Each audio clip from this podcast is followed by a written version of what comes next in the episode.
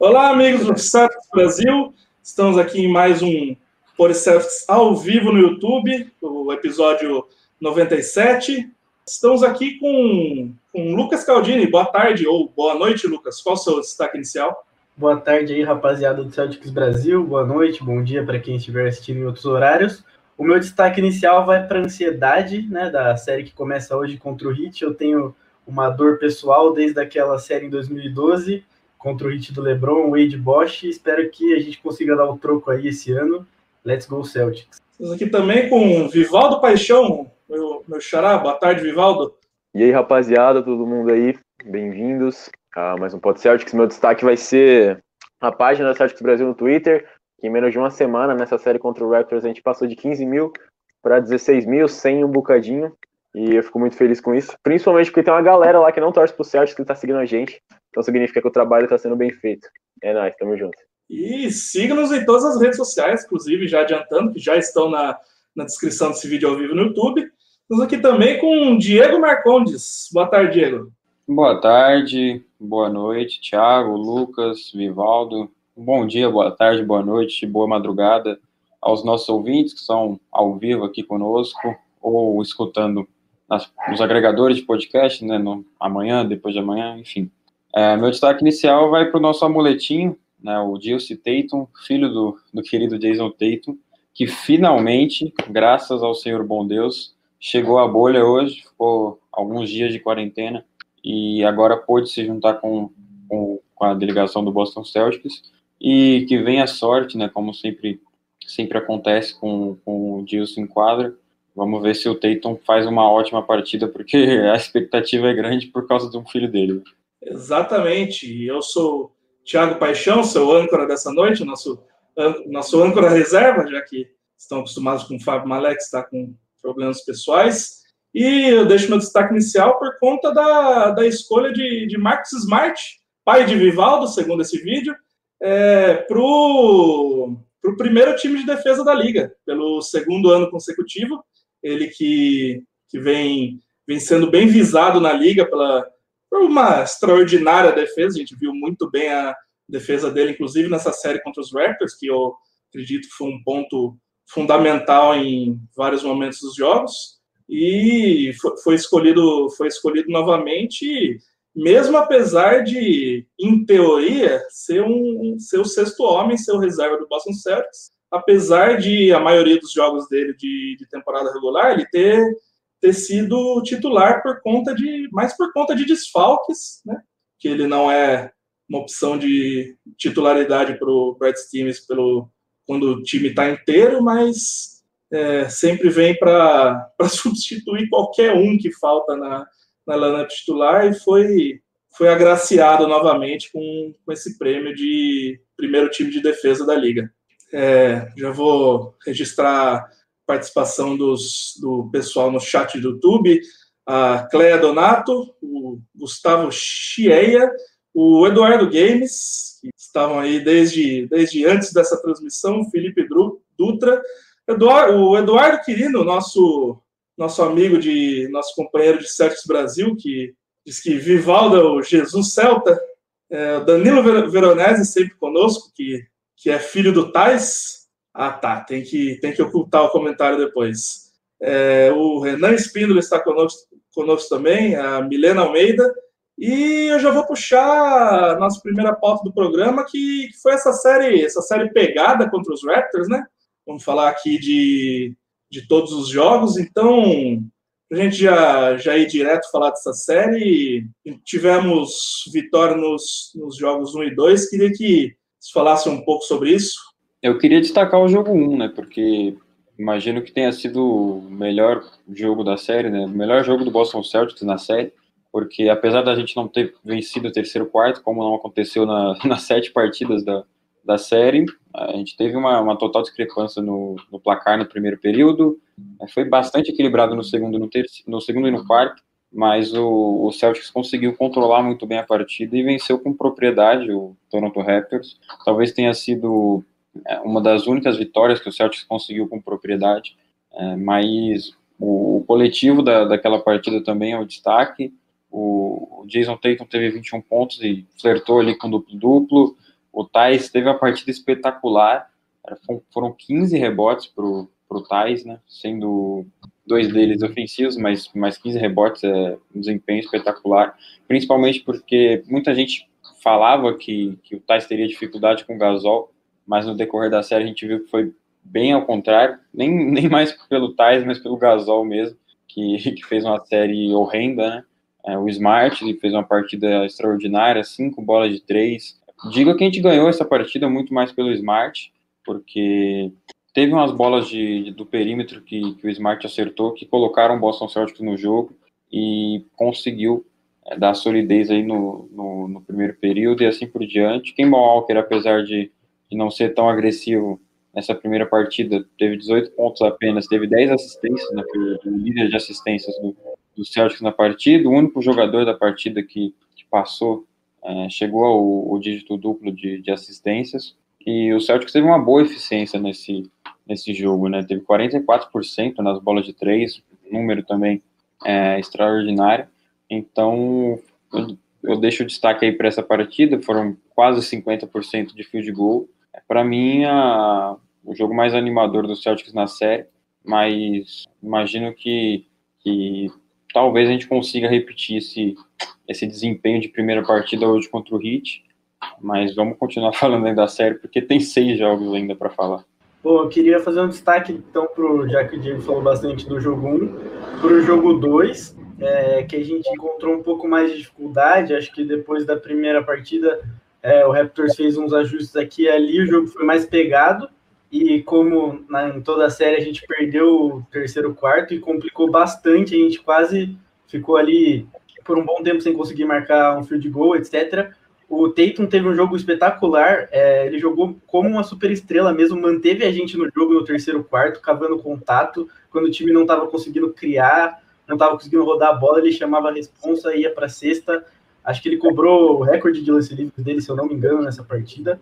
E aí no último quarto, quando a gente perdia por oito pontos, o Smart teve aquela sequência maravilhosa, né? Que acho que ninguém, ninguém esperava uma performance daquela do Smart no lado ofensivo da quadra, que ele meteu quatro ou cinco bolas seguidas de três, colocou a gente de volta no jogo.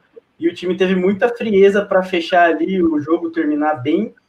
Então acho que o jogo 2 foi muito importante, apesar de depois ter vindo duas derrotas seguidas o Celtics mostrou ali que tinha capacidade, além de vencer no jogo, num blowout, como foi no jogo 1, mas de também de fechar jogos decididos nos últimos minutos aí e se recuperar, mesmo perdendo por 10 pontos no começo do último quarto.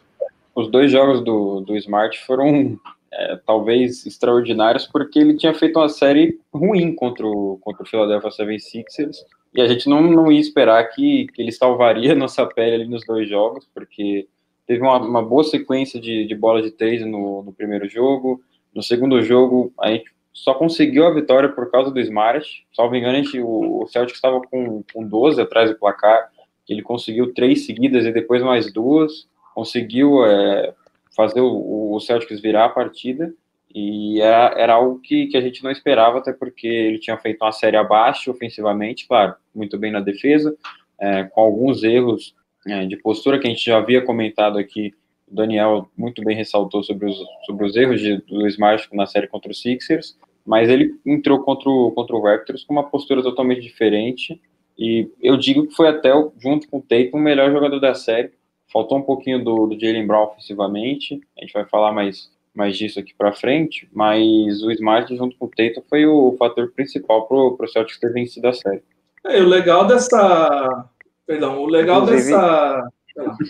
Inclusive nessa. O legal dessa, dessa sequência do, do Smart no jogo 2, que realmente foi o que colocou a gente de volta no, no jogo, é que assim, não foram assim, foram cinco bolas praticamente em sequência nos primeiros três, quatro minutos do quarto, que a última, se não me engano, ou empatou ou virou o jogo, acho que acredito que tenha virado, não lembro. E foi bola de tudo quanto é jeito, foi bola um passo para trás, bola contestado, bola no step back, bola livre, Sexta e falta. É, sexta, é. Foi Teve assim, uma que também foi uma sequência falta. incrível. Tipo, foi a sequência ofensiva da vida do Marcos Smart ali, né, É, inclusive eu acho que um dos principais pontos né, dessa, desses dois primeiros jogos foi ver um elemento que para mim foi importante para a gente passar, que foi o Brad Stevens usando muito bem os jogadores do banco né, na rotação, na parte defensiva do time.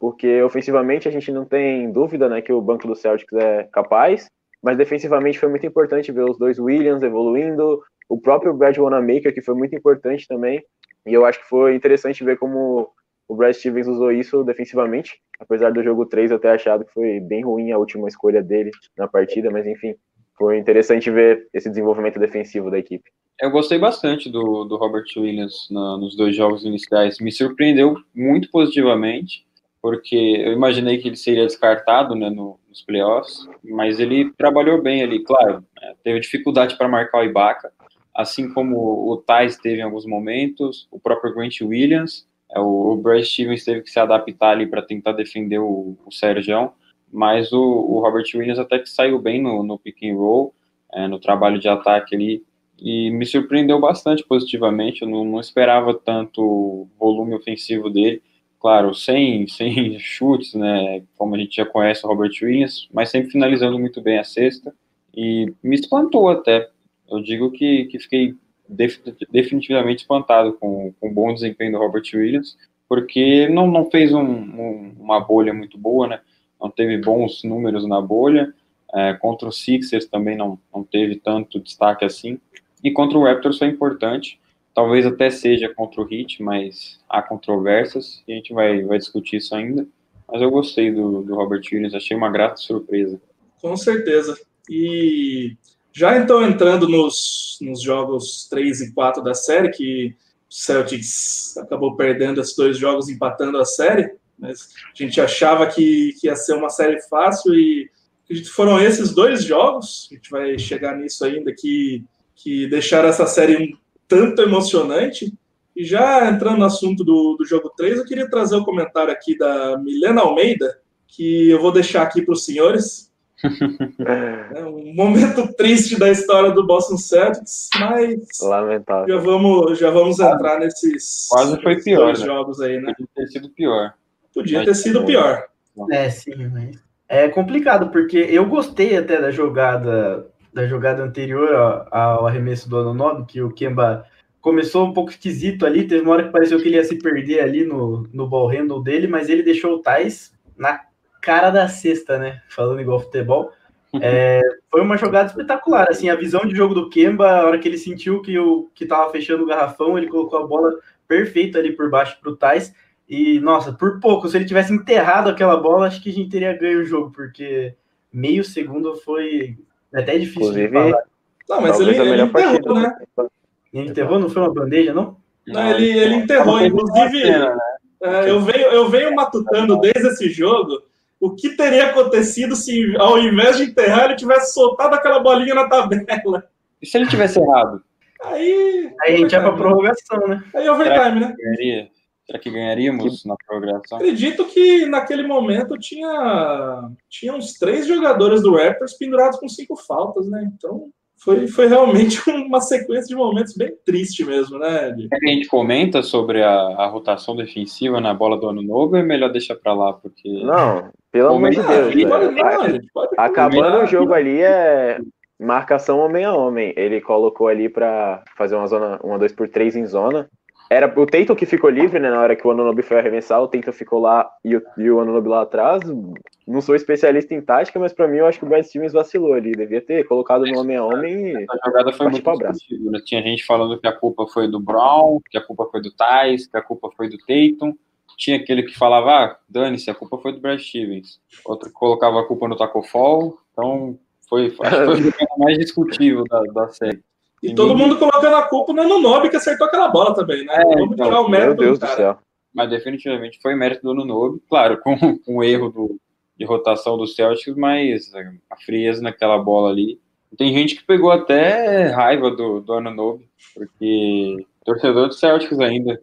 Eu lembro de, de ter postado no Twitter a cravada do, do Jalen Brown no Anunobi, né, no, no jogo 5, se não me engano.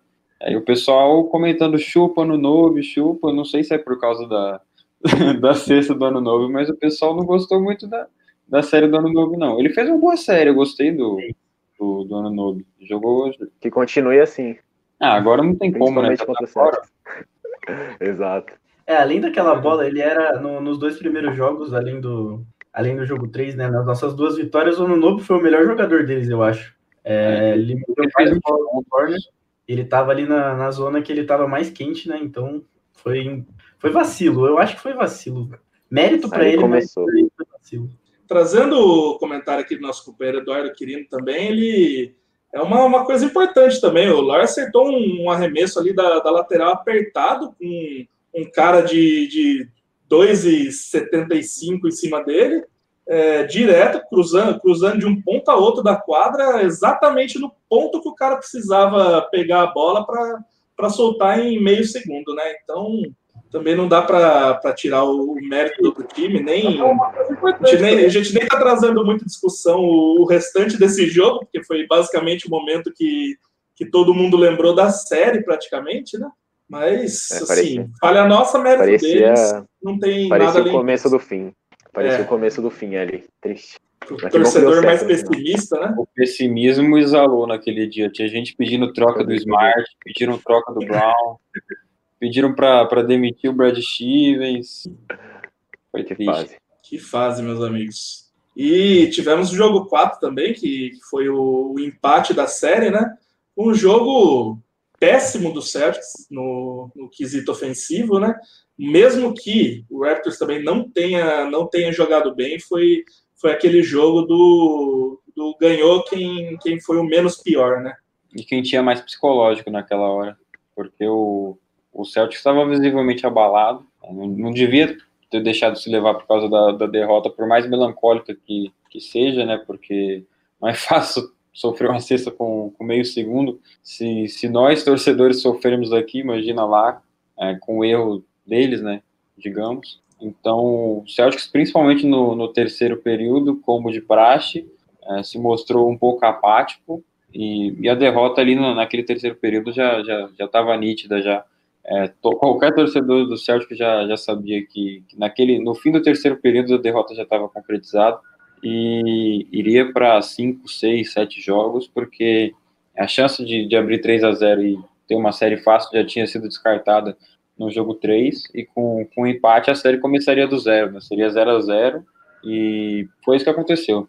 Aí no jogo 5, o Celtics fez uma partida espetacular, e foi a série foi, foi tendo esse rumo, né? Deixou de ser algo que parecia fácil para uma série totalmente complicada um dos momentos mais importantes do Boston Celtics nos últimos anos. Foi a derrota É. do amadurecimento, né? Precisamos perder para depois acender e ganhar. Coincidentemente, esse foi o pior jogo do nosso franchise player Marcus Smart na série, né? Ele fez só oito pontos. Ele foi o reloginho do Celtics mesmo nessa série.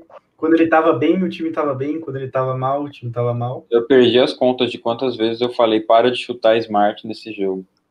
Com todo respeito, é claro, mas eu dei uma exagerada nessa, nessa, nessa frase aí. Ah, tava todo mundo com os nervos à flor da pele ali.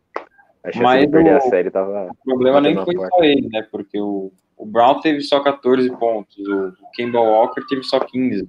O banco praticamente nulo, né? O Brad America com 7, Robert Williams com 6, o Jelly com 7, e por aí vai. O Tatum até tentou, né?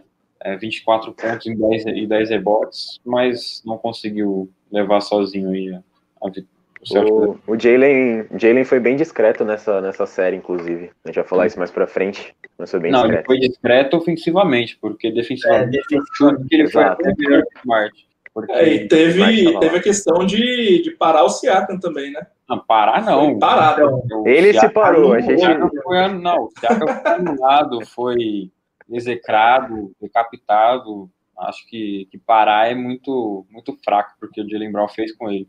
Eu, eu fiquei até com pena. Assinou a rescisão contratual. a torcida do Raptors, Assinou atestado de flop. a torcida do Raptors até fez uns comentários aí horríveis, né, em relação ao Siakam depois da série. Antes era. Antes era Siakam é melhor que Tatum, agora é se o Siakam joga no meu time eu não assisto mais basquete. Mudou bastante. Registrando os próximos comentários aqui também, o Alan Júnior disse que o Anamaker vai imitar, vem para seis pontos de média. O, o Mr. Uno disse que quer ver o nosso querido Robert Williams tendo vários minutos nessa série. É, não, sei, não sei se concordo. Nem eu.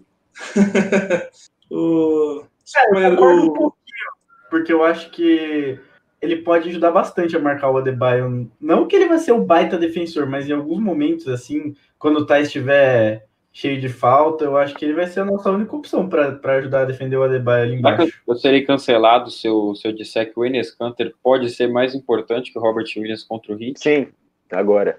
Olha... Porque... Eu, eu, não vou, eu vou falar que eu concordo com você por uma questão chamada Kelly Olynyk. Exatamente. Eu acho que o... Exatamente, exatamente. esse o, é o ponto. O, o Cantor teve desempenho absurdo ali no banco, né? Fazendo as dancinhas, comemorando, batendo palma. jogou bem demais. Mas exatamente esse o ponto, é por causa do link. A gente fala agora ou a gente estende para. A gente deixa, a gente deixa para depois. Terminar de falar é, de o Danilo Veronese ainda, ainda exaltando o desempenho do Daniel Tais. Ah, isso aí eu não tenho. É... Alguém tem dúvidas disso ainda? Alguém ainda acha que André Drummond mereça a vaga no garrafão do Boston Celtics? Alguém ainda busca um cincão nesse, nesse querido Boston é. da vida? Acho que nem os eu... fãs de cincão. O nosso companheiro de Santos Brasil, Vinícius Gaeski, que diz que tá frio no Rio Grande do Sul, então nada de hit hoje. É, nosso, nosso outro companheiro, Daniel Emiliano, falou que o Tony Brothers quer revisar sua opinião, Diego Martins. Não, Deus me livre. Nossa companheira Gabriela Nikini também, também está conosco. É, Eduardo Games nem, nem dormiu depois do jogo 3. Não foi o único, tá? É, então, passando, passando o próximo jogo, teve o, teve o jogo 5 também, que muitos falam que talvez esse ou o jogo 1 foi o melhor jogo do, do Celtics na série. Também foi, foi outro jogo assim. Foi um, um atropelo de início ao fim. A gente chegou a, a abrir. É, a gente chegou a limitar eles a 11 pontos no, no primeiro quarto. A, a menos de 40 pontos no primeiro tempo inteiro de jogo. Então, é, não sei vocês, mas acho que foi assim. Eu não vou falar o jogo inteiro, mas com certeza foi o, foram os dois quartos que, que, eu, que eu mais me impressionei com a, com a defesa do Celtics desde, sei, desde 2008. Cara. cara, foi a pior partida do Toronto na série, mas talvez isso torne, torne a partida melhor do Celtics na série também, porque não é à toa que Toronto fez um, uma partida totalmente negativa. Acho que o mérito total é da defesa do Celtics. A rotação defensiva me impressionou novamente. O Jalen Brown, principalmente, Jalen Brown e Smart, é, sem palavras para a defesa de ambos, mas até o, próprio Kemba Walker estava tava ajudando muito na defesa nessa partida. Então, é, muitos se falam que, que o Raptors fez um, um jogo horrendo, que é, às vezes eu, eu, eu, vi isso, principalmente no Twitter, muita gente tirando o mérito do Celtics, é, colocando que, que a culpa da derrota é pelo jogo mal do Toronto Raptors, mas a gente precisa ver o que o está por trás do jogo mal do Toronto Raptors, é, por que, que, que eles erraram os arremessos e por que, que por exemplo, o Kyle Lowry não teve é, tanto destaque como ele teve no deveria ter né, nos próximos jogos, ele fez só 10 pontos no, no jogo 5. No jogo 6 ele viria a ser o destaque. É, teve bastante destaque no jogo 3 e no jogo 4, mas ele foi muito bem anulado, né? O, o Kyle Lowry. E do resto da equipe nem se fala. No Nobe não conseguiu jogar. Mark Gasol, sim, 14, 14 minutos de quadra, 0 pontos. Então saiu zerado da partida. É, o Siakam, 10 pontos. Então, defesa do Celtics nessa partida foi, foi sensacional. Foi o melhor desempenho defensivo é, o ofensivo se tornou por causa da defesa, né? O melhor ataque com certeza é a defesa. E o Celtics conseguiu compensar muito bem dos dois lados da quadra. E o, o Raptors não, não conseguiu jogar de, de maneira nenhuma. Exato. É, Os dois primeiros. Pode ir. Pode falar. Não, pode não, ir. Pode ir. Ah, então tá bom. Foi... O... Lucas Caldini, por favor, dê-nos a graça sua palavra. Esse jogo foi extremamente importante porque depois de perder duas seguidas, se a gente perdesse mais um jogo, ia ficar muito, muito complicado. Eu acho que ia abalar de vez assim, o psicológico do time. Então, ter vencido da maneira que venceu, jogando tão bem, anulando tão bem o time do Raptors, foi importante demais para a gente conseguir a vitória na série, apesar de ter perdido o jogo 6 daquele jeito, né, que a gente vai falar daqui a pouco. Mas foi muito importante ter vencido esse jogo 5 desse jeito, né? Uma vitória, como eles falam, must win, né? A gente precisava ganhar e ter ganho desse jeito, sem muita emoção, mas impondo o nosso jogo para cima do Raptors, acho que foi extremamente importante para dar bom tempo na Exato, os dois tempos, dois, a primeira parte do, do, da partida foi, foi bem foi impressionante, né? Porque o Celtics veio abalado, teve, teve muita movimentação, né? Lá na, na, na mídia gringa sobre como ficou o vestiário e tal. E os dois primeiros tempos foram absurdamente avassaladores. O Celtic entrou com outra mentalidade, entrou com uma garra absurda. E realmente, acho que ali foi, apesar do, do, do jogo 6 ter sido lamentável, né? Tenho até minhas dúvidas se a gente já não teria ganhado no jogo 6, mas acho que o jogo 5 foi o que definiu ali o que poderia vir pela frente. Mesmo com segurança. os olhos, né, no, no jogo 5. Brad Wanamaker, decisivo, decisivo não, mas crucial. Mas o, o Jalen Brown não fez uma série tão ótima assim, ele, o jogo 5 foi no, nas mãos dele. Defensivamente, ofensivamente, ele foi o, o principal destaque. Ele ficou bem perto de, de bater o, o recorde de, de, jogador com menos de 24 anos, com mais bolas de três no, no, na série de playoffs. Não conseguiu bater esse jogo. Salvo engano, não, não, não lembro se ele bate, conseguiu bater é, no jogo 7. Vou, vou confirmar depois. Mas ele estava em busca do recorde muito, muito seguro na, nas bolas de três pontos. O Brown estava tava bem no perímetro, coisa que é, não vinha acontecido, porque teve uma partida que ele ficou 2 de 12 do, do perímetro, é, decepcionou bastante, e aí no, no jogo seguinte conseguiu é, ter um bom desempenho, apesar do, do, do Celtics completamente bem coletivamente, como foi na primeira partida, o, o Brown conseguiu se destacar mesmo em meio a um coletivo tão, tão grandioso. Exatamente. É, o José Eduardo Teixeira Martins falou que ofensiva, que o melhor jogo da série ofensivamente foi o jogo 1, defensivamente, acredito que o jogo 5 ele quis dizer, é, José Eduardo. É, eu, vou, eu vou concordar com ele. É, o nosso, nosso titular do podcast, Fábio Malé, está aqui para perguntar quais são os maiores smarts da história. Se para quem acompanhou para quem acompanhou a discussão hoje, eu acredito que Max Smart já está acima da Smart TV. Entrando então, é, já já vou fazer um alerta de polêmica aqui, próximo tópico, alerta de polêmica, que é o, o famigerado, o maldito jogo 6 dessa série, um jogo que, que foi, foi cercado de, de decisões um pouco contestáveis, e o Raptors conseguiu o Raptors conseguiu levar a série a sete jogos depois de, de, duas prorrogações e vamos falar um pouco desse jogo também. É, sem tirar o mérito do Raptors né, por ter conseguido a vitória, mas foi um pouquinho controverso, né? Digamos, graças a um, a um querido Tony Irmãos, né? Para não pronunciar o nome certo para não levar processo, mas é, o, muita gente ousou dizer que ninguém encostou no Kimball Walker mas o próprio relatório da, da NBA pós-jogo que eles, que eles sempre fazem, né? Eu ainda acho uma palhaçada eles errarem ainda ter a cara de pau de assumir que erraram e, e não mudar nada, então era melhor ter ficado quieto mesmo. E eles assumiram que teve uma falta do, do dia no novo. É, para mim, o Tony, Brothers, o Tony Brothers poderia ter marcado falta de qualquer um dos dois, né? E decidiu não marcar de nenhum dos dois. É, provavelmente o, o o lance livre do Cambridge, a gente não sabe se ia decidir a partida, se a gente ia vencer o jogo ali, mas, um, mas dois lances livres no clutch time é, provavelmente não seriam desperdiçados, então mudou totalmente o rumo da partida.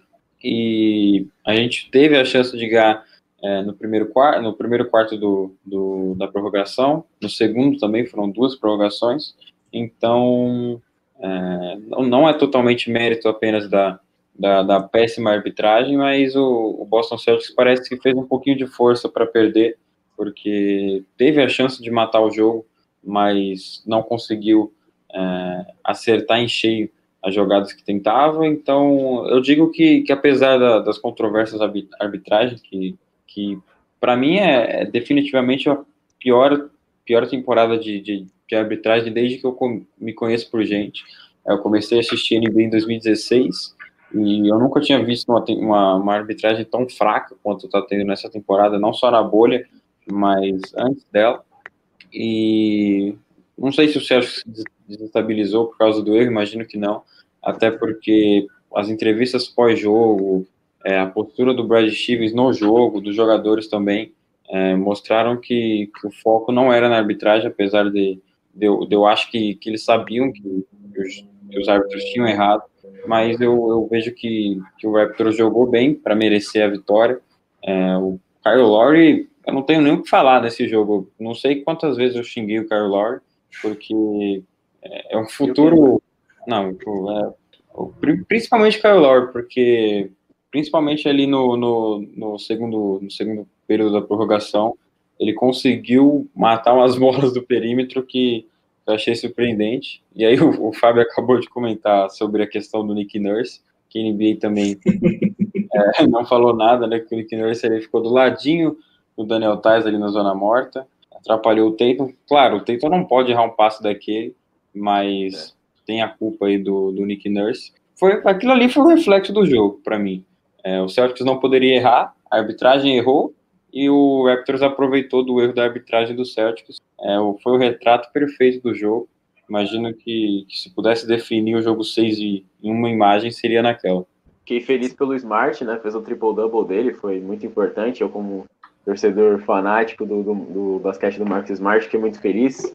É, apesar da gente ter perdido, eu achei que foi um dos jogos com o melhor volume ofensivo do Celtics, considerando o fato da defesa não ter sido tão boa, de todos os problemas de arbitragem, né, alisando esses pontos. As pontuações individuais foram muito boas, tirando o Kemba, né?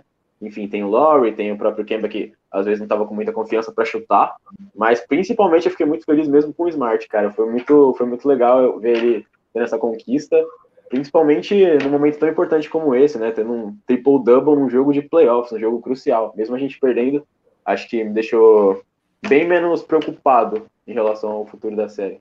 Eu fiquei espantado com, com o jogo do Tatum, porque flertou ali com, com triplo-duplo, né? Faltou uma assistência para ele conseguir um triplo-duplo. E naquele jogo ele era um passador de elite. Simplesmente virou um passador de elite na, naquela partida.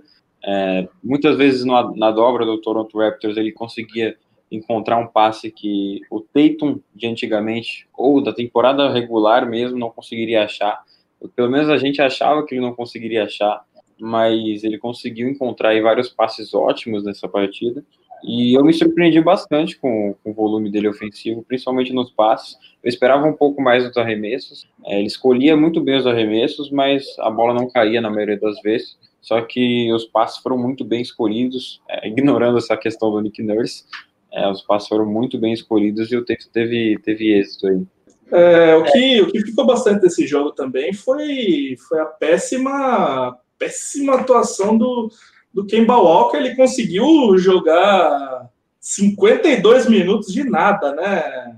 É, então eu acho que esse foi o, o primeiro momento que a gente sentiu um pouco do, do jogo de xadrez do Nick Nurse, assim, em cima do Brad Stevens, porque o, o box one que eles fizeram no Kemba a partir desse jogo tirou totalmente a, o volume de jogo dele.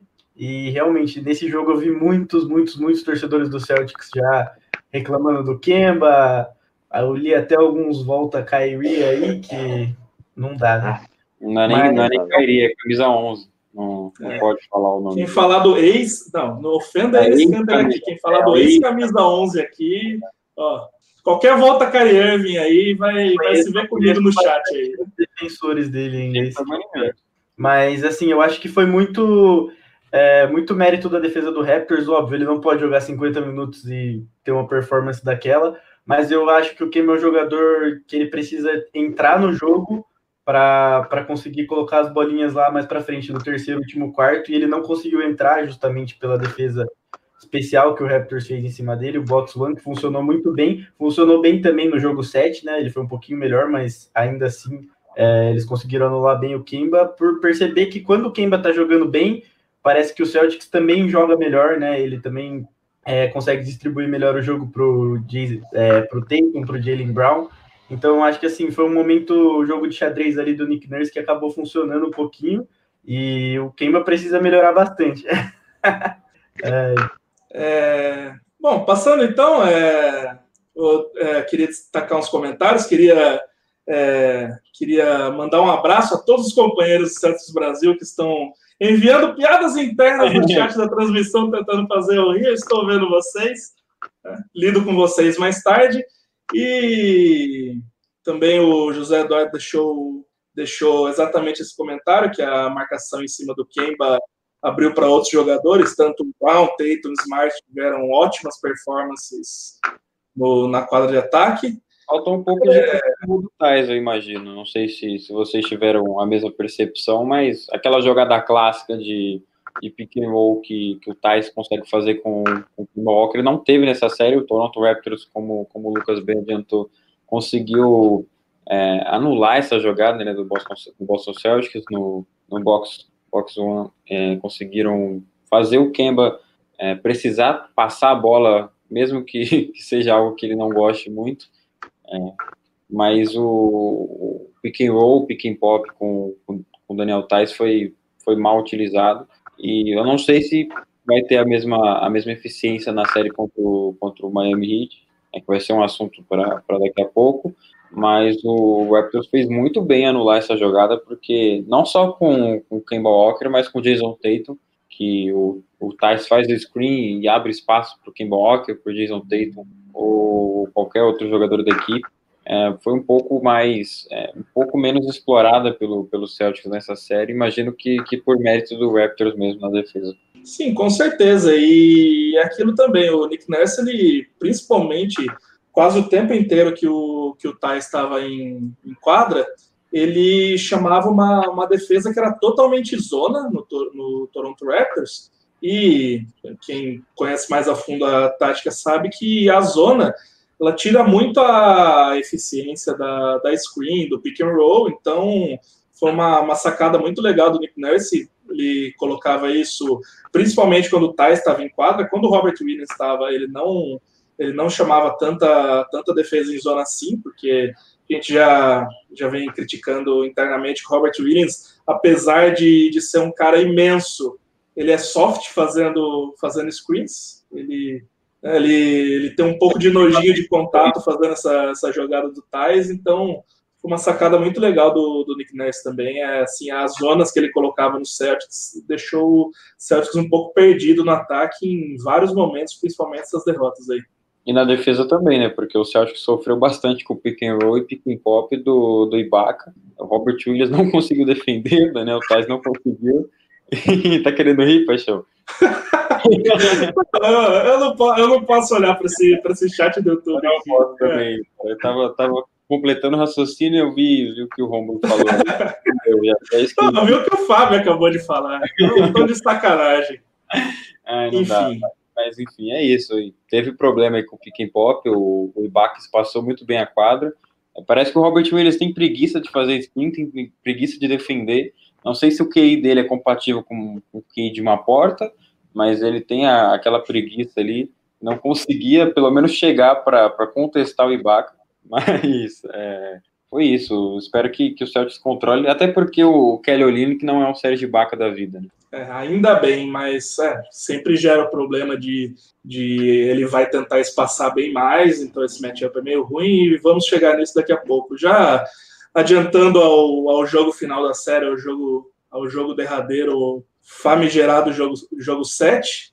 É, muita gente quase, quase infartou já antes do jogo aqui, porque jogo 7, sempre aquele nervosismo, o famoso win or go home, né? mas conseguimos, conseguimos fechar a série, não com tranquilidade, mas fechamos a série, né, Vinaldo?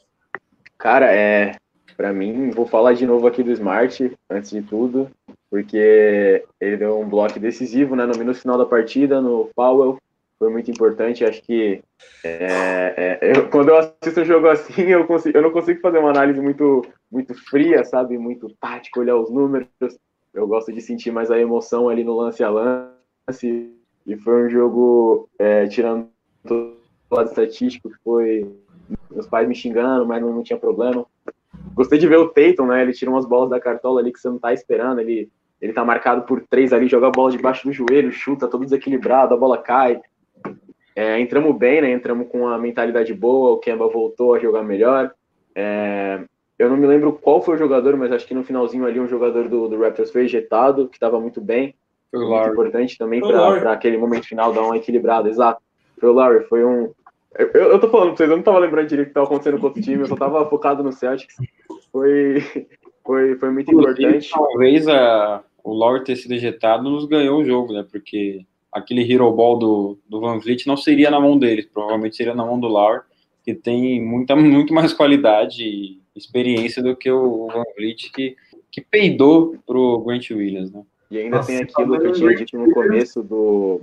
Só para finalizar, do, Brad Stevens usar os jogadores do banco, né? Que o Grant Williams ele entrou um pouquinho no jogo, tava para acabar o jogo, tava acho que um ponto de diferença para o Celtics. O Raptors estava com a posse ofensiva, o jogador foi arremessar, ele nem pulou, ele só abriu os braços assim, defendeu, depois saiu também na, na hora de, do Celtics ter a posse ofensiva. Foi muito interessante ver o Brad Stevens de novo usando isso que ele tinha usado no começo da série, no final usando jogadores do banco para defender, especificamente. É, o ótima defesa. Eu só consigo lembrar dos dois lances livres que ele errou no final do jogo ali. Ah, aquela hora eu já tava ficando. Sorte que tem o, o Jason Tatum ali. E ele salvar. mesmo, né, ele, ele falou pro Jason Tatum, ele agradeceu, falou obrigado, Tatum, por salvar minha já carreira. Porque ele imaginou que, que se o, Celtics perdesse aquela partida pelos dois lances livres que ele errou, ele seria é, totalmente execrado na, na, cidade de Boston. Mas eu gostei do, do desempenho defensivo do Grant Williams na, nos minutos finais. Né? Ele defendeu muito bem o, o Van Vliet ali na troca. O Van Vliet provavelmente iria explorar é, o mismatch no, no, no, Ibaka, mas não conseguiu espaço para fazer o passe ou até mesmo criar um arremesso melhor. E, salvo engano, o Lauro foi ejetado por causa do próprio Grant Williams. Eu não sei se eu estou errado, se eu estiver errado, me corrija. Mas, pelo, pelo que eu me lembro, a, a falta quem, quem sofreu foi o, o Grant Williams, que ocasionou na, na, no Ibaka, no, no Lauro ejetado. E um grande. Sinceramente, eu não, eu não tenho memória disso, porque eu estava tentando não infartar nessa hora. Lucas. Um grande destaque que eu queria fazer desse jogo 7 aí no último quarto foi o tempo que o Brad Stevens pediu quando a gente estava com cinco pontos ali, acho, de vantagem, faltando uns três minutos para acabar o jogo. O time começou a dar uma balançada ofensivamente ali, começou a forçar uns arremessos. E ele foi pedir o tempo. A gente que reclama tanto do Brad Stevens não pedir os tempos que a gente precisa, né? Muitas vezes eles pegam outro time virar o jogo, passar quatro, cinco pontos na frente para parar o jogo. E ele pediu um ótimo timeout, colocou a casa em ordem e acho que foi também muito importante para a gente conseguir fechar aquele jogo. Méritos para o Brad Stevens. Quando tem que elogiar, a gente elogia também, né? Destaque para um milagre, né? nunca, nunca antes visto na história. Principalmente nesse programa, nunca, nunca antes elogiado elogiado o Brad Stevens aqui. Mas não, não tem outra outra qualificação que define a série do, do Tatum, mas o, o jogo 7 foi, foi extraordinário porque ele jogou definitivamente como uma estrela, né? Imagino que hoje o Jason Tatum esteja à frente de Yannis Antetokounmpo. Não queria falar nada para não parecer clubista, mas ele jogou como uma estrela em todos os sentidos, na defesa, no ataque, é, como playmaker e organizando o time, sendo o verdadeiro franchise player e ganhou o jogo pro, pro, pro Celtics, né? A bola de três ali no, no, no clutch time que o Tatum conseguiu, é, colocou o Celtics é, à frente do placar, então imagino que, que o dono da série foi o Jason Tatum, né? a gente vai entrar na questão do, do melhor e pior jogador da série, mas o Jason Tatum me espantou, me, me surpreendeu também positivamente demais nesse jogo 7, porque jogou como uma estrela, mesmo estando no seu terceiro ano, né? E já vai para sua segunda final de conferência. Sim, com certeza. E você falou de, de, ele estar tá acima do, do Antetokounmpo, mas isso aí também, né? Se a gente for fazer assim, um ranking playoffs da bolha, até o Kyle Lowry está acima do, do Antetokounmpo. Ele teve uma, uma eliminação pífia para o nosso para o nosso outro finalista de, de conferência Miami Heat, no qual ele simplesmente não fez nada, né? É, destacar mais, mais alguns comentários. O Mikael Reis fala que o Brad Stevens tem os defeitos dele, mas é um bom técnico. É ótimo. Certeza, apesar de, de, a gente, de a gente xingar. É, nosso companheiro de Santos Brasil, Rômulo Lima, ele pergunta se é essencial vencer o jogo hoje ou vocês estão tranquilos quanto a, quanto a série. São opiniões que se dividem, né? A gente vai, vai entrar no, na questão final de conferência já já. É, e José Eduardo também disse que o Teito está muito melhor que o grego e não consegue escrever esse nome agora, nem eu. É, eu, queria, eu queria esperar o Vivaldo voltar, porque eu não sei o que, o que aconteceu com o nosso menino ali, mas ele, ele não está por aqui. Então a gente já vai, a gente já, já vai passar para frente. Eu queria trazer, queria trazer aqui o nosso tradicional troféu Que Homem e nosso tradicional troféu, troféu Tia Neide sobre a série do Raptors como, como um todo. Primeiramente, trazer o troféu Que Homem, Lucas. O meu troféu Que Homem vai para o Jason Tatum. Acho que é um pouco difícil tirar esse troféu dele. É, como o Diego falou, eu falei um pouco também no começo, ele jogou como uma estrela em quase todos os jogos dessa série, se não em todos. É, em jogos que a gente precisou que ele mantesse a gente no jogo, como o jogo 2, ele cavou contato, foi para a linha do lance livre, quando o time não conseguia criar. É, teve o jogo 6 que a gente perdeu, né? Mas ele quase fez um triple-double, como o Diego falou também, foi um ótimo passador, facilitador para o time. É, pontuou muito bem em todos os jogos, decidiu quando precisou. No jogo 7 pegou aquele rebote no lance livre perdido do Grant Williams, fez os dois lances livres e garantiu a nossa classificação. O meu troféu que homem vai, sem dúvidas, para o Jason Tatum. Diego? É, Jason Tatum também não tem, não tem como votar em outro como, como o Lucas bem citou, foi uma super estrela né, nesse, nessa série, jogou extremamente bem nos dois lados da quadra, foi um playmaker, então ele, ele atendeu a todas as expectativas. Teve ali um ou dois jogos medianos, né, não tão bons como, como a gente esperava, mas no geral foi uma série espetacular. Teve cinco, quatro jogos é, de extrema categoria e, e qualidade, então não tem como votar em outro cara que não seja Jason Tatum, o dono do Boston Celtics na série contra o Toronto Raptors. Vivaldo, já, já chegando e jogando a bomba para você, troféu que homem da série? Pedir desculpa, primeiramente, tive que ajudar minha mãe ali, tá uma correria aqui em casa. Eu vou votar no Marcos Smart só por puro amor e paixonite que eu tenho por esse jogador, principalmente ali nos últimos dois jogos, o do triple-double, o do block, tudo que ele vem fazendo, quando alguns momentos alguns jogadores estavam apagados, ele ia e ajudava bastante. Acho que o Tatum ainda assim é o dono do time, como o Diegão falou, falou muito bem, mas eu tenho um carinho especial pelo Marcus Smart, pelo tanto que ele vem desenvolvendo e progredindo na carreira dentro do Celtics, e acho que ele vai ajudar a gente bastante hoje e pelos próximos jogos, se Deus quiser. Eu, eu não vou eu não vou empatar a discussão, é para mim eu vou de eu vou de Jason Tatum também, um um jogador ainda jovem, né? Apesar do, dos memes, não só do Celtics, como da, da própria comunidade de NBA, de, de, a gente falar, ah, ele só tem 22 anos. 19. 19 anos, e vem fazendo grandes, grandes partidas em, um, em playoffs complicadíssimos, né? Porque, como, como vem, vem sendo bem dito, é, esses playoffs da, da bolha são talvez jogos até mais complicados que, que os playoffs tradicionais. Claro, não tem torcida contra, não tem viagem, mas mesmo assim é uma, é uma situação estressante. Mas, mas também não tem claro, gordo. Mas, claro, fazendo aquele, aquela menção honrosa, como bem disse o Vivaldo, ao, ao Marcus Smart, que é a alma, coração, a alma e o coração do time, teve um, um desempenho realmente de um, de um cara de primeiro time de defesa nessa, nessa série, ajudando também bastante na, na parte ofensiva, mas como menção honrosa, então eu não vou não vou dizer, não vou empatar o troféu que homem para Jason Taylor. Diego? Diego, você tinha mais um, um, comentário a fazer? Não, não, só ia, só ia completar que apesar de, de não ter torcida contra, eu também não tenho a favor. Então, é, tomar lá da cá, né? E a bolha com certeza complica muitas coisas. A gente não sabe como seria se fosse, é, por exemplo, no, no Garden da vida, com, com o TD Garden lotado, ou com qualquer outro ginásio. Então, a bolha tem, tem suas vantagens e desvantagens, como, como a gente citou.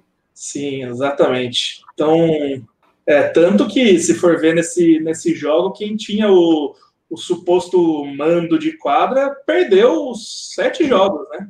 Uhum. Foram sete jogos vencidos pelo time, teoricamente, visitante. É, na prática, isso acaba não, não fazendo mais, mais diferença nenhuma. É, então, já, já passando para frente, é, o troféu Tia Neide da, da série, já que o senhor ficou por último, o Vivaldo, o troféu Tia Neide do jogador mais, mais imprestável da série. Eu não vou votar em ninguém do nosso elenco. O prêmio vai para arbitragem e estragou completamente a festa. Fiquei com muito medo de estragar no, na, na, final, porque na, no jogo final, porque, meu Deus do céu. Acho que nenhum, do, nenhum dos nossos jogadores foi digno de ter esse prêmio, né? Acho que todo mundo jogou ali no limite, se esforçou. Mesmo uns outros abaixo, outros melhoravam ali como um time tem que ser. Não acho que ninguém tenha merecido esse prêmio, apesar de eu ter me frustrado algumas vezes com alguns jogadores. Agora a arbitragem foi lamentável e eu acho que nenhum dos nossos jogadores merece esse prêmio. Lucas? Bom, eu também não consigo dar esse prêmio para ninguém, porque eu acho que em todos os jogos os jogadores foram importantes de maneiras diferentes. É, o Robbie Williams, por exemplo, no jogo 1 foi muito importante, em outros jogos não apareceu tanto. É, o Kemba teve jogos ruins também no final da série, mas em outros jogos ele foi muito importante, às vezes no clutch time ali e tudo mais. É, o Jalen teve um jogo muito ruim, óbvio que eu não iria dar o troféu para ele, mas para mostrar como a série foi. Cada jogador teve a sua importância em um momento, então eu vou ficar com o Vivaldo. Para mim, o prêmio Tianid pode ir para o Tony Irmãos, tranquilamente. Diego?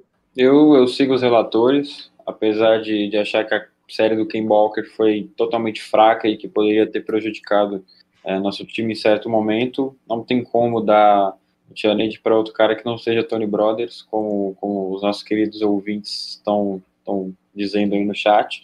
É, então vai para ele com total certeza e confiança. O Tianid da, da série é Tony Irmãos, Tony Irmãos, Tony Brothers. Eu vou, eu vou concordar com, com os demais, realmente.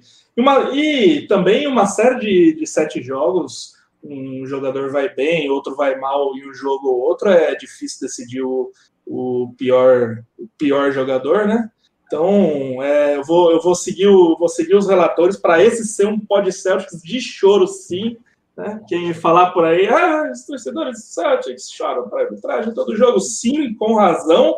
É, uma, uma arbitragem péssima, porém, é, eu vou fazer uma, uma pequena ressalva ao senhor Kemba Walker, que não teve assim um top 10 desempenho da sua carreira nessa, nessa série, muito pelo contrário, ele foi muito focado no âmbito ofensivo pelo, pelo time do, do Raptors, que tem não só no time titular vindo do banco ótimos defensores de perímetro, porém, é, sendo tão bem marcado, tomou decisões muitas vezes um pouco contestáveis, né, querendo, querendo fazer o seu, e, é, e acaba sendo aquela aquele nulo defensivo que, que a gente já está acostumado, né? Apesar de, de ser algo que, que já vem com ele e dificilmente vai, vai mudar, ele está aí sempre para ser um pouco escondido na, na defesa do Brad Stevens. Porém, é apenas uma ressalva, né? ele não, não merece tanto, tanto, tanto hate assim, ajudou, nos ajudou em, em vários momentos dessa série, apesar de, de não, não tão fundamental com, quanto todos os outros titulares da série. Eu acredito que assim ele foi o, o titular mais com, com pior desempenho, que não tem como falar do banco, a gente já não, não espera muita, muita coisa do, do banco. Então, chegando, chegamos a, a chegando à, reta final do, do nosso programa. Hoje temos, daqui a pouco, inclusive, temos o, o jogo 1 da, da série de final de conferência contra o Miami Heat. Novamente, Boston Celtics Miami Heat na, na final de conferência, repetindo o confronto de, de 2012 contra aquele time de LeBron e Wade e Bosch e um certo traíra que usava a camisa número 20, sempre bom deixar o hate. É, hoje temos o jogo 1, eu queria saber de vocês a expectativa para essa série. Posso falar? Pode falar. Tá, toma, toma na frente aqui. Eu, eu tenho uma, uma expectativa melhor do que para a série contra o Toronto. É, apesar de eu achar que o fit com o Miami Heat pode ser mais prejudicial, eu não tenho tanto medo assim quanto eu tinha do Toronto, por exemplo é, principalmente pela campanha. A gente tem, tem a imagem do Heat por ter eliminado é, o Milwaukee Bucks do, do Giannis Antetokounmpo, mas as três partidas do Celtics contra o Heat no, na, na, temporada regular foram bastante animadoras. A última na bolha não tanto, né, mesmo sem, sem o, o Jimmy Butler, o Heat conseguiu uma boa vitória, é, liderado pelo Bandebaio e principalmente pelo Duncan Robinson mas eu, eu gostei do, dos dois principais jogos contra, do Celtics contra o Heat. Claro, fa faz muito tempo, era temporada regular, é, de lá para cá muita coisa mudou e não é parâmetro para nada, mas já deu para ter uma, uma, uma base, uma análise significativa ali é, dos duelos, principalmente ali é, nas bolas de três pontos, né, que, o, que os, as duas equipes são, são, são duas equipes que utilizam bastante é, os tiros de três pontos, porque das cinco equipes que, que restam hoje no, no na, na, NBA, né, o Celtics, o, o Heat, o Lakers, o Nuggets e o Clippers, os dois últimos que vão decidir ainda hoje a série de sete jogos na Conferência Oeste. O Heat é o que tem em média o maior número de chutes de três é, nos playoffs, né, com 37.1, e o Celtics é o que tem a segunda maior média com 36.3. Então, pode ser um jogo com diversas chuvas de bola de três, mas o, o Heat acerta aí 36% do, do perímetro. É, o, o, Duncan Robinson é um dos melhores chutadores da liga. Ele teve aí é, 270 bolas de três e 606 arremessos tentados na, na temporada regular, então aproveitamento é, mais do que extraordinário, né? Mas o Celtics também tem bons chutadores, o, o Jason Tatum, é, o Jalen Brown também, quando, quando, quando acerta ele, principalmente da zona morta, é um ótimo chutador. O Kemba Walker, em, em, grandes dias, também é um bom chutador. E o Marcus Smart, se tiver empolgado, também é um, é um bom chutador.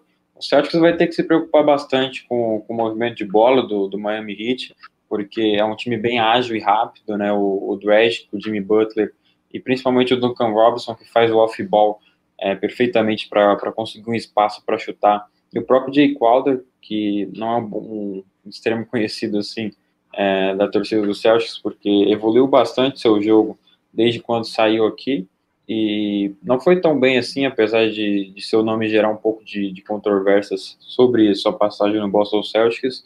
Ele definitivamente é melhor hoje no, no Miami Heat. Ele tem uma função extremamente importante, principalmente no corner, onde ele espaça muito bem a quadra jogando na posição 4, ele dá velocidade e dinamismo para o Miami Heat, e tem um bom chute do, do perímetro, ele vem chutando muito bem do perímetro, e o, o Heat também é, organiza muito bem o jogo, como eu falei, o Dredge, que é um dos principais fatores para isso, então o Celtics vai ter que tomar muito cuidado com, com os armadores ali do, do Miami Heat, o, o Dredge, que, que tem é, a bola na mão, o Jimmy Butler, por exemplo, e o Heat também é um time bastante agressivo, né, é, que infiltra, que, que cava falta, é, o, o Adebayo mesmo, que não, não tem tanto aproveitamento assim no lance livre também, é, é um cara que, que, sofre bastante falta, mas o, o é conhecido pelos jogadores que, que são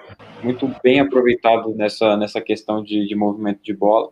Então, eu imagino que o Celtics vai depender também bastante do Kemba nessa, nessa, nessa série, principalmente agora no jogo 1, que, que vai ser uma defesa, o Celtics vai enfrentar uma defesa totalmente diferente do, do Toronto Raptors. Não sei se eles vão adotar a mesma postura que o Raptors adotou para tentar parar o Kemba, mas eu imagino que o Celtics tem que explorar o Duncan Robinson, que não é um exímio defensor assim, como o Dredge, que pode defender melhor o Kimball Walker, ou o Jimmy Butler pode defender melhor o Kimball Walker, mas eu, eu acho que se o Celtics é, explorar mais o, a defesa do Duncan Robinson, pode ter um, um desempenho melhor. A gente vai ver como que vai ser o, os matchups aí na questão do, da partida em si mesmo. Eu me preocupo um pouco com o Bandebaio, porque nem só pela questão de, de garrafão, ele, ele passa a quadra, ele vem jogar ali na, na no bico do garrafão é não só para tentar encontrar uma cesta, mas é um, um jogador completo que, que, sempre procura o passe ou faz uma jogada de, de pick and roll, pick and pop, então é uma preocupação. O banco do Miami também é uma preocupação para mim, porque a gente não tem o Gordon Hayward por enquanto, talvez ele possa voltar aí no decorrer da série, mas por enquanto não temos o Gordon Hayward e até por isso eu acho que o Enes Kanter é uma opção viável para vir do banco.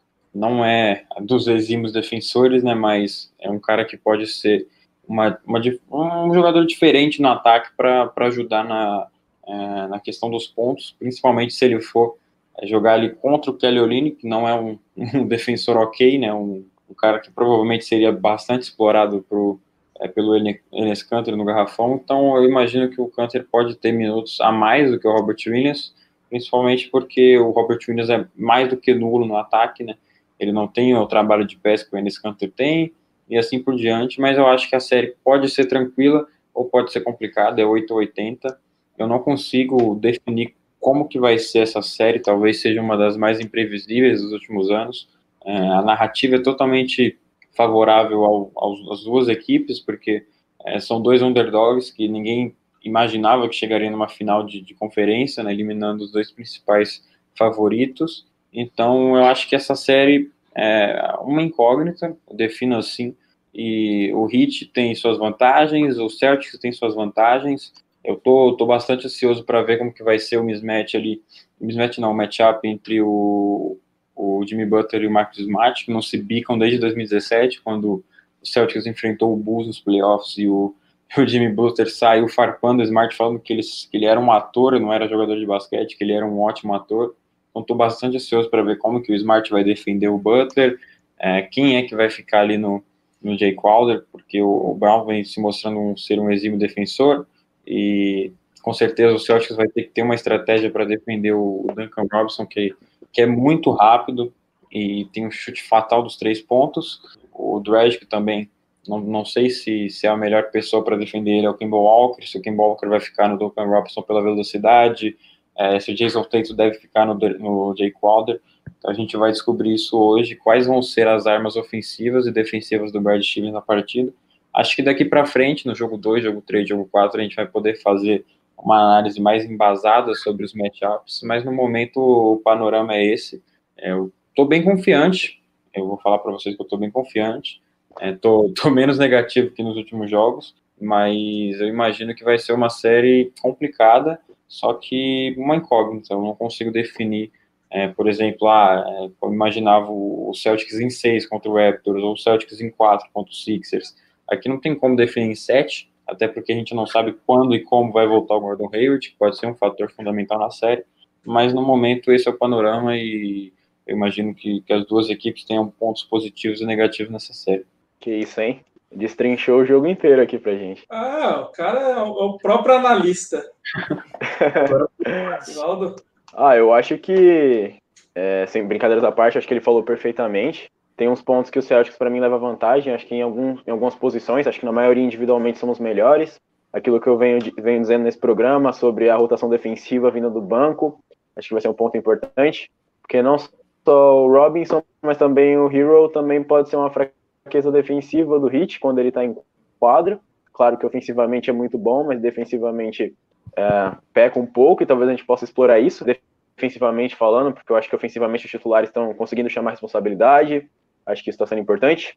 E é, eu não gosto de tirar o mérito né, da equipe do, do, do Heat, que fez uma série espetacular contra o Bucks, mas para mim aquilo foi muito mais uma coisa típica do que algo que, sei lá, prove, ah, eles estão muito melhores que o Celtics. Para mim está muito equilibrado, realmente foram muito merecedores de terem classificado, mas nada que coloque eles num patamar acima. A gente tem muita garra, muito espírito, temos Marcus Smart ali, Tatum, Brown, e falando aqui mais como um torcedor, a gente tem muita chance de passar para a final sim da NBA, contar com Tatum, Smart, Brown, Kemba, Thais, todo mundo jogando bem ali. E se Deus quiser, a gente chega na final de novo. Bom, é, eu concordo com tudo que vocês disseram. É, o que eu queria dizer é que assim, a narrativa que eu tô vendo bastante é como se o Heat fosse favorito a vencer a série, não um favorito disparadamente, mas eu vejo muitas pessoas, muitos analistas, tanto brasileiros quanto americanos, falando que hit em 7, hit em 6. E eu acho que o hype pode acabar atrapalhando eles, porque eles são um time muito raçudo, grit and grind, que a gente sabe e tudo mais. Mas se eles entrarem com o saltinho alto aí no primeiro jogo, no segundo jogo da série, eu acho que o Celtics pode jogar um, um banhão de água fria neles. Até porque a diversidade que a gente enfrentou na, na série contra o Raptors foi muito importante. Eu acho que tinha muita gente, eu estava assim, um pouco iludido depois de ganhar os seis primeiros jogos nos playoffs e achando que a gente estava um pouco na vida fácil. E até foi bom ter perdido aquele jogo com a Game Winner dando nove. Bom não, né? Mas vocês me entendem. Foi um pouco bom para colocar o pé no chão. A série serviu também para mostrar para quem duvidava da capacidade do nosso time em fechar uma série contra um grande time igual o Toronto Raptors em sete jogos mostrou que todos os nossos jovens jogadores têm muita resiliência, têm muita cabeça para fechar bem os jogos. O Kemba pode ter ido mal no, nos últimos dois jogos, mas também no clutch time, desde o do college, ele é um jogador muito, muito clutch. Então, assim, eu acho que talento por talento individual, a gente tem um pouquinho, um pouquinho mais de qualidade para ganhar essa série. Eu vejo a gente como favorito, um pouco de clubismo também, mas eu acho que a gente fecha essa série em seis jogos a gente tem que tomar muito cuidado, como o Diego falou bem, com as bolas de três deles. Eles têm chutadores excelentes e é aí que o jogo pode acabar desandando para a gente. O Butler vai, vai infiltrar bastante, vai abrir bastante espaço para os chutadores deles, para o Duncan Robson, para o Hero e para todo mundo lá chuta, né? Impressionante. O Ben também, quando a gente às vezes for, for fazer um help defense ali, uma dobra nele pode acabar passando uma bola para fora. Ele tem um, um passe bom acima da média para um pivô. Então a preocupação maior é que o jogo acabe desandando. Eu acho que se a gente conseguir manter o hit ali bem na nossa frente e o placar bem sempre bem parelho, no final do jogo a gente tem jogadores que podem decidir desequilibrar a série para a gente. Eu cravaria Celtics em 6, esse é o meu palpite. Eu tenho só algumas considerações a fazer. O Celtics tem que tomar cuidado, como, como o Lucas falou, é, com as infiltrações do, do Jimmy Butler e com o trabalho do Ben Adebayo no garrafão, porque talvez o Brad Stevens opte por uma dobra na, na infiltração, nem, nem só o Brad Stevens, mas os jogadores ali no calor do, do momento. Escolham uma dobra no, no Jimmy Butler que ataca muito bem com agressividade, ou Ben Adebayo que pode ter uma vantagem sobre o Daniel Tais, e com a troca, com a dobra, né, um jogador do Heat vai ficar livre, como o Lucas falou, todo mundo naquele time chuta, até o próprio Kelly O'Neill que chuta, então uma, uma dobra mal feita pode ser um problema gigante para o Celtics, é, deixando o Duncan Robinson livre, é, até o próprio Jay Crowder, que também está muito bem da, do perímetro, é, um Tyler Hero, um André Godala, então o, o Heat tem ótimos chutadores e você precisa é, organizar muito bem a defesa para não cometer um erro tão grave, é um erro craso que, que deixe um, um jogador ou outro é, aberto ali no, no, perímetro, no corner, não pode esquecer de ninguém. Então o Celtics vai ter algumas dificuldades assim para manter o, o hit longe da bola de três e a torcer para que eles estejam na noite ruim. Né? Eu, gostei da, da citação do Lucas colocando como hype, porque querendo ou não, o hit é a franquia do momento, porque o Celtics, apesar de ser, claro, a maior franquia da NBA, também torna-se a franquia mais odiada né, em partes, então é, muita gente está torcendo para o Heat, e do outro lado a gente tem o, o, Lakers ou possivelmente o Clippers, então o Heat ali é, é, como se fosse a franquia das franquias que não estão nos playoffs, então é, tem um certo hype colocado sobre o Heat,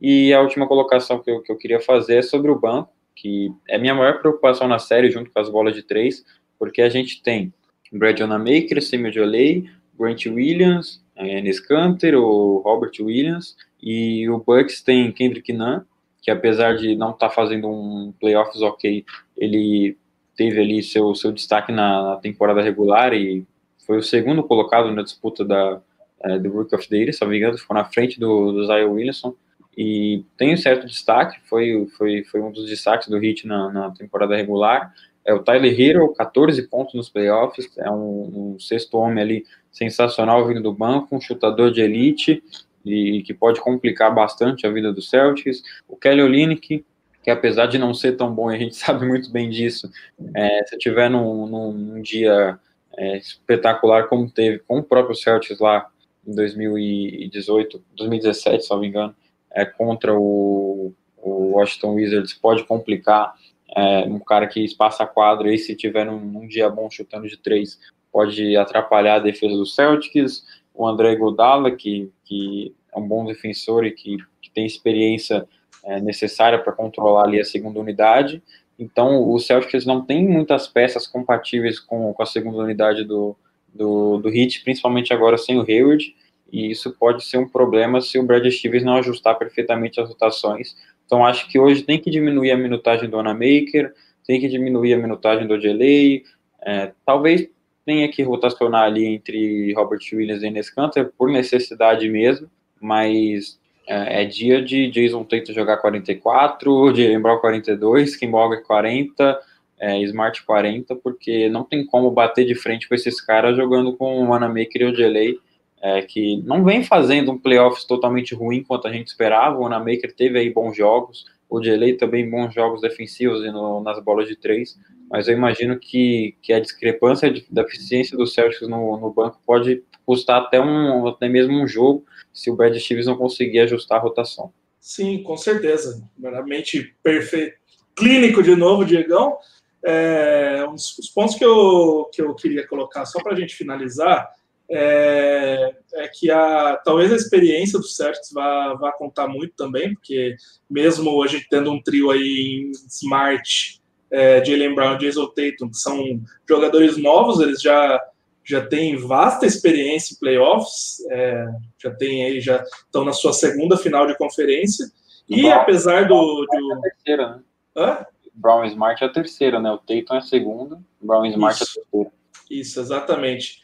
E, e a, a questão é que, claro, é, há jogadores mais experientes no, no Miami Heat, como André Godala, já né, campeão da NBA é, e MVP de finais, é, Jimmy Butler mais experiente, até o Linick Crowder com o Celtics são, são experientes, entre, entre outros, mas eles têm jogadores-chave é, que estão nos seus primeiros playoffs, já chegando numa final de conferência. São é, Tyler Hero, Calouro, Duncan Robinson, é, o Ben Adebayo, Kendrick Nunn, são, são jogadores assim, com zero experiência nos playoffs. É, arrisco dizer que não foram testados até aqui, tiveram uma, uma série fácil contra um Indiana Pacers e um Bucks completamente desestruturado na bolha. Arrisco dizer que apesar de um ótimo desempenho da, da regular season, muito por conta de, do, de ter o provável duas vezes MVP